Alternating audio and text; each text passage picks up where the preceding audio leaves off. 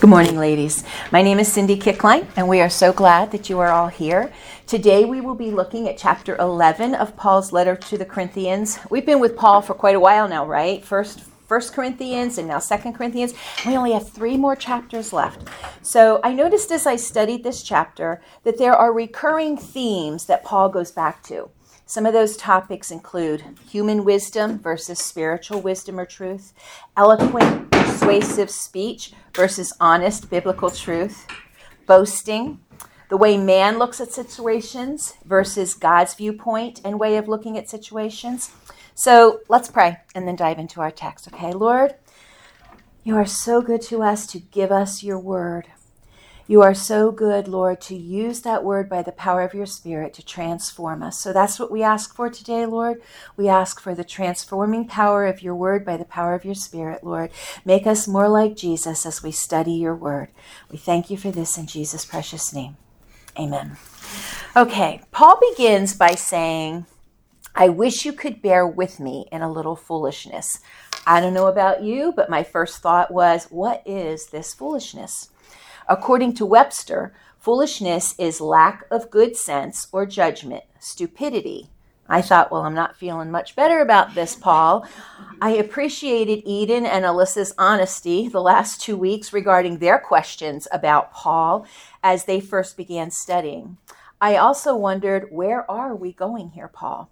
But it's good for us to interact with Scripture, right? The word tells us in Romans 12, 2, to be transformed by the renewing of our minds through studying Scripture. So then Paul says, Do bear with me. So, okay, Paul, we will bear with you and see where you are taking us, allowing our minds to be transformed. So let's read on verses 2 and 3. For I feel a divine jealousy for you, since I betrothed you to one husband, to present you as a pure virgin to Christ. But I am afraid that the serpent deceived Eve by his cunning. Your thoughts will be led astray from a sincere and pure devotion to Christ. Paul refers to a divine jealousy. What is a divine jealousy? Aren't we warned against being jealous? Proverbs 27 4 says, Anger is cruel and wrath is like a flood, but jealousy is even more dangerous. Galatians 5:21 says, "Jealousy is a fruit of the flesh." 1 Corinthians 13:4 refers to it as an antonym of love.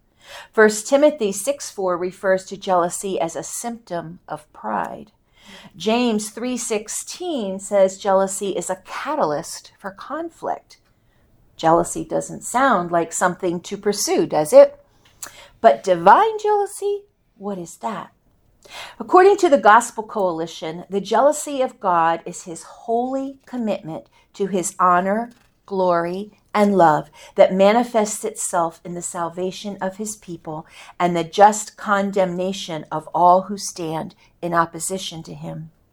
According to John Piper in Desiring God, if we give any of our worship to another, God is jealous because it belongs to him. When Jesus was asked in Matthew 22, verses 37 and 38, What is the greatest commandment? He responded, With love the Lord your God, with all your heart, soul, mind, and strength. So back to Paul. He led these people to the Lord. His heart is that they stay true to Christ, that they be as a pure virgin brought to her husband, undefiled with other lovers. The church is to remain pure, devoted to Christ alone, and nothing and no one else. A bride at this time was betrothed to her husband and then entered a period of engagement for a year in which both were to remain pure until the marriage. We, the church, are Christ's bride. We are to remain purely devoted to Him, waiting for His return. So, what is Paul's concern? He's concerned about false teachers who are distorting the gospel, teaching of a different Jesus than he preached to them, and that they would be fooled, deceived, and slip from or walk purposefully away from the truth. As I was reading and rereading this, as well as several commentaries regarding this passage, I thought of us as moms. All the things we teach our children, wanting to, them to grow up loving right, seeking after Jesus with all their hearts, and doing good in the world. And we see all the things in the world that can and potentially do pull them and their hearts away. I remember when my children were very little and I just wanted to hide them in a bubble from anything and everything that wasn't Jesus. We see them in danger and the mama bear comes out in us, does it not? We would put ourselves between our child and any danger if we could. I wonder if this is the same passion Paul is feeling for the Corinthian church, whom he loved just as desperately as we love our kids, even when they drive us crazy. We feel the need to defend them from whatever because we know they are vulnerable. Paul also felt that the church was vulnerable to falling away from Christ through their interest in an untrue gospel. They are his spiritual children, and he is going to fight for them and the true gospel of Christ. In 1 Corinthians 4:15 he says, "For I became your father in Christ through the gospel." So, Paul here is going to fight for the Corinthians by battling against what they may have been hearing from the ever present false apostles. Now, how does this affect us in our world today? Are there false apostles today desiring to take us away from biblical truth? Are there false apostles today who, like the enemy, deceived Eve, that tempt us to follow our flesh, to question God's trustworthiness, even present Jesus very differently from the scriptures, we need to be on guard. Be sure that we know the word and what it truly says, so that when we hear a false truth, we know instantly that what we are hearing is false. Jesus, as our example, did that in the wilderness. As the enemy twisted scripture, trying to trick Jesus to submitting to his flesh, Christ accurately answered the enemy with appropriate scriptures, fighting against flesh with truth. Many books in the Bible warn about this, including Galatians, that we just read with Cornerstone's Take the Journey daily devotional. Also, Jude warns us be on guard of those false teachers who have crept into the church unnoticed. Jude also encourages us to contend for the faith. 1 Peter 5, verses 8 and 9 tells us Be sober minded, be watchful. Your adversary, the devil, prowls around like a roaring lion seeking someone to devour. Resist him, firm in your faith, knowing that the same kinds of suffering are being experienced by your brotherhood throughout the world. This is a good reason for us to be good Bereans. As we read in Acts 17:11 it says that they received the word with all eagerness, examining the scriptures daily to see if these things were so. This is a reminder that we need to check what we hear and are being taught. We need to check the scripture ourselves to know it is true. It is also a reminder of the importance of being in the body of Christ, uplifting one another in prayer so that we're not standing alone, but together with others, seeking the Lord for truth in his word. Let's go back to our text in verses 4 through 6. For if someone comes and proclaims another Jesus than the one we proclaimed, or if you receive a different spirit from the one you received, or if you accept a different gospel from the one you accepted, you put up with it readily enough.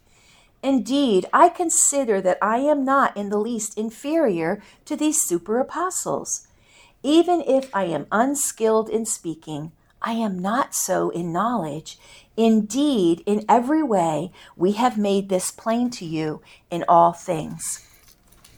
Paul here seems to almost be offended that the Corinthians are listening to people he considers to be false apostles who are teaching them what he calls a different gospel and a different Jesus. He seems to be saying that they are taken with these false apostles, readily putting up with things that they are teaching that do not agree with what he already taught them. Why? Why would they listen to these men and what they are teaching? Have they been won over by skillful, eloquent speaking? Paul warned about this way back in 1 Corinthians worldly wisdom, eloquent speech, versus his plain language focusing only on the gospel of Christ. He is saying, even though I'm not an eloquent speaker, I am speaking to you with true, unadulterated knowledge. Chuck Swindoll says that Paul contrasts the true and false teachers in three ways. The first two we just addressed. First, the false teachers proclaimed another Jesus and a different gospel. Second, the false teachers displayed attractive charisma in their speaking. And in verses 7 through 12, Paul addresses the third difference. This third difference is going to be that the false teachers were in it for the money. Let's read, starting with verse 7. Or did I commit a sin in humbling myself so that you might be exalted, because I preached God's gospel to you free of charge? I robbed other churches by accepting support from them in order to serve you.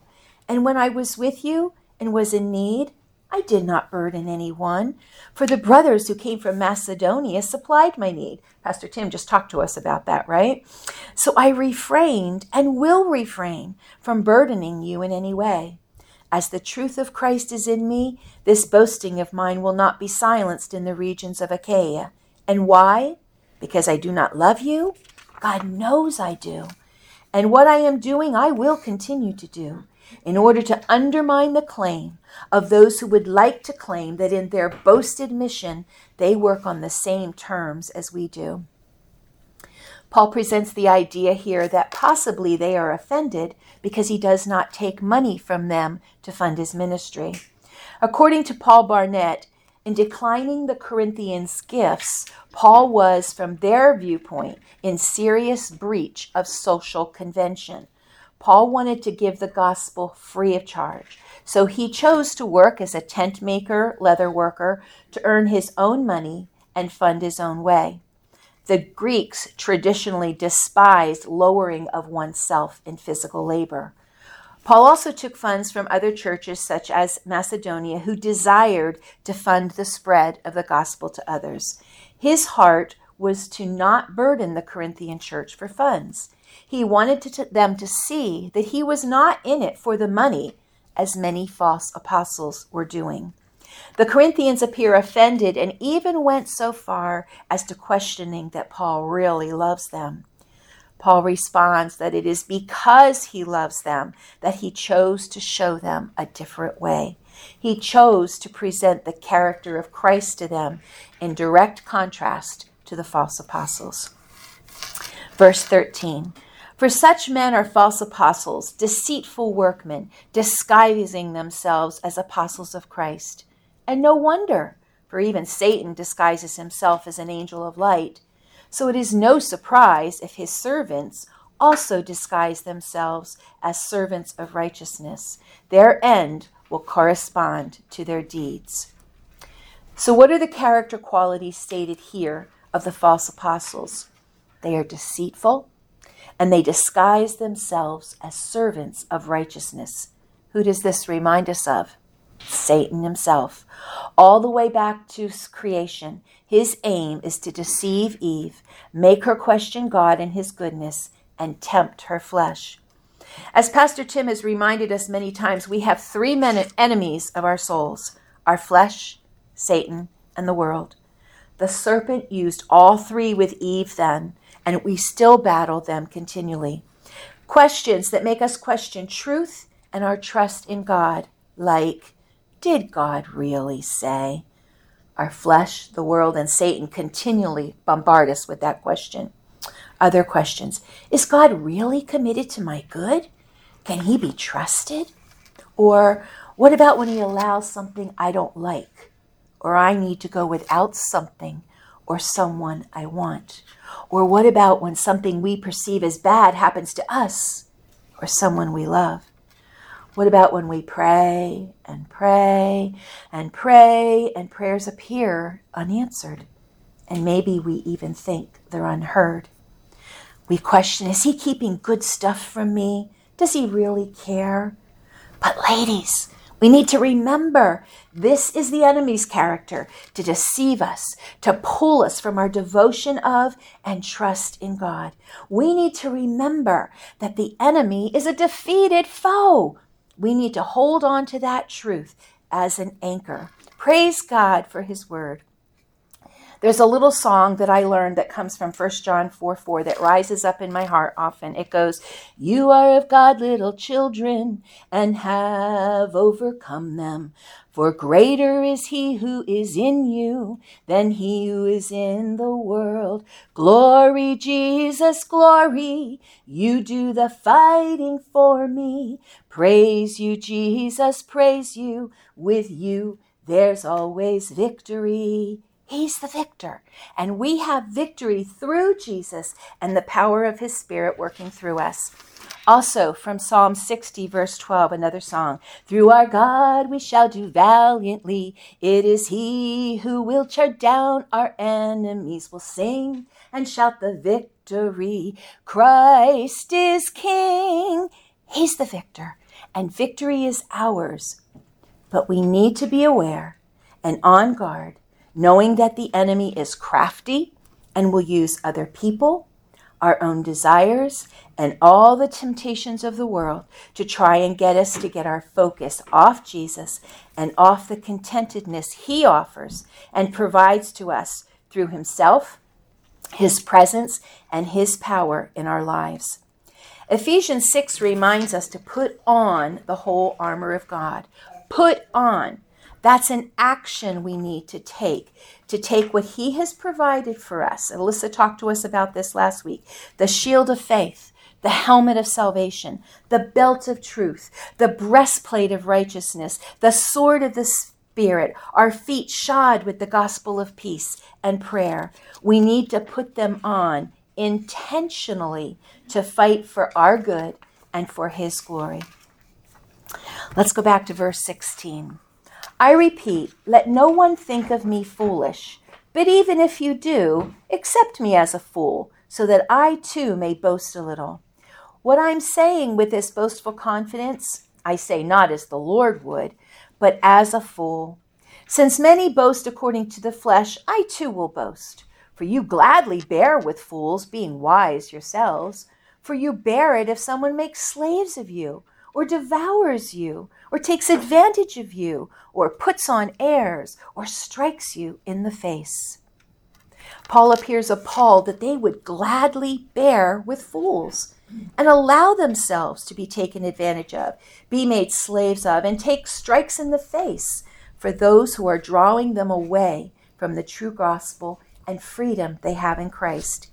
He wants to only boast of Christ but he now feels compelled to boast of his credentials, pointing to his Jewish pedigree and heritage. Verse 21 To my shame, I must say we are too weak for that. But whatever anyone else dares to boast of, I'm speaking as a fool, I also dare to boast of that. Are they Hebrews? So am I. Are they Israelites? So am I. Are they offspring of Abraham? So am I.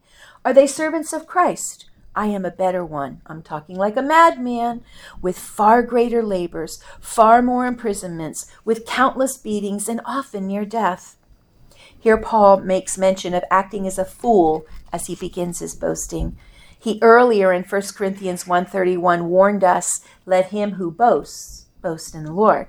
Only boasting in Christ and all he has done is Paul's desire. But in order to counter the false prophets, Paul feels the need to engage in some boasting. He's not speaking here as the Lord, but he himself, as he says, I'm speaking as a fool. Verse 24 Five times I received at the hands of the Jews the forty lashes less one. Three times I was beaten with rods. Once I was stoned. Three times I was shipwrecked. A night and a day I was adrift at sea on frequent journeys, in danger from rivers, range, danger from robbers, danger from my own people, danger from Gentiles, danger in the city, danger in the wilderness, danger at sea, danger from false brothers, in toil and hardship through many a sleepless night, in hunger and thirst, often without food, in cold and exposure. And apart from other things, there is the daily pressure on me of my anxiety for all the churches. Who is weak and I am not weak? Who is made to fall? And am I not indignant? Regarding this part of the passage, Chuck Swindoll states here that Paul takes his boasting to a new level, except this level isn't what anyone would have expected. Instead of listing his accomplishments, he highlights his setbacks. Scar by scar, Paul shows the Corinthians the battle wounds. Each tells a story of genuine devotion to Christ, in contrast to the false teachers life of comfort and ease. Paul's world of ministry was one of growing and learning, filled with pain, heartache, and uncertainty. Paul's uphill, winding road followed Christ to the cross. I love Chuck Swindoll. He just brings everything home for me. All Paul's Jewish pedigree was true, yet foolishness compared to Christ in him. All he did as a devout Jew was foolishness compared to the transformation Christ did in him after meeting him on the road to Damascus. All that he endured, the beatings, lashings, shipwrecks, jailings, etc., he could never have endured through the strength of his Jewish heritage and pedigree. It was Christ in him, Christ's transforming power. He may not be eloquent in speech or charismatic in his actions, or beautiful in appearance, but he was shining the light of Christ that is in him, evidencing the fact that he had been with Jesus and was continually becoming like Christ through the power of the Spirit. The false apostles did not have what he had. What he had was authentic. Three points made by Swindoll regarding Paul's words here. First, Paul did not deny pain and pressure of life. He doesn't pretend everything is, oh, everything's fantastic. Second, Paul doesn't market the misery of his ministry. He shared his hardships because he had to. He would much rather talk about the sufferings and triumph of Christ than about his own trials and buffetings. We also need to ask what are my reasons for sharing things? Do I want others to know what I endured? Or do I want to point to Christ? Let's read the final verses. Verse 30 If I must boast, I will boast of the things that show my weakness. The God and Father of the Lord Jesus, He who is blessed forever, knows that I am not lying. At Damascus, the governor under King Aretas was guarding the city of Damascus in order to seize me. But I was let down in a basket through a window in the wall and escaped his hands. At first, I looked at these verses and I thought, how does this connect with the rest of the chapter? But Swindoll's third point helps in understanding.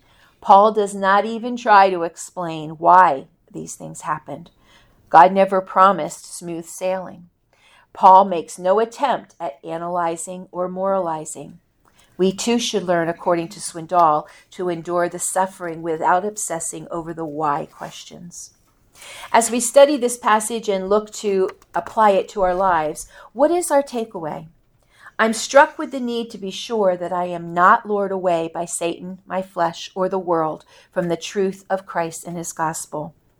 Swindoll mentions some contrasts to be aware of the true teachers of the gospel of Christ versus the false teachers.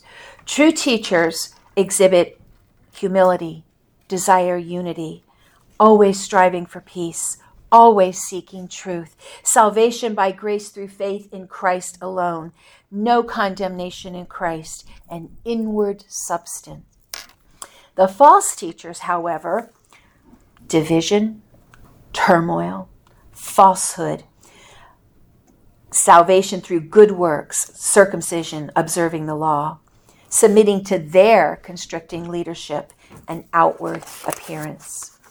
We need to remember that God is always working for our good and His glory. From glory to glory, He is working to change us into Christ likeness. He pursues us with His love. He asks us to proclaim His true gospel to those around us.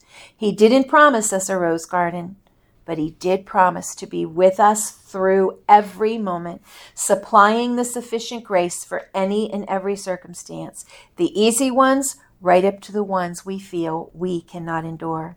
And if we are in a situation like Paul, where we feel the need to be a bit foolish and the need to defend ourselves, Let us, as Paul did, speak of our own weaknesses and speak of all Christ has done and continues to do in us for his glory. Amen. Let's pray. Lord, thank you, thank you for your word. Thank you for your Holy Spirit, which brings the word true to our hearts and helps us to understand. Lord, may your word today transform us in the ways that you know for each woman here, how we uniquely need to hear, what aspect of it we need to apply to our hearts. Thank you that you promise to be with us and guide us and direct us through that. In Jesus' precious name we pray. Amen.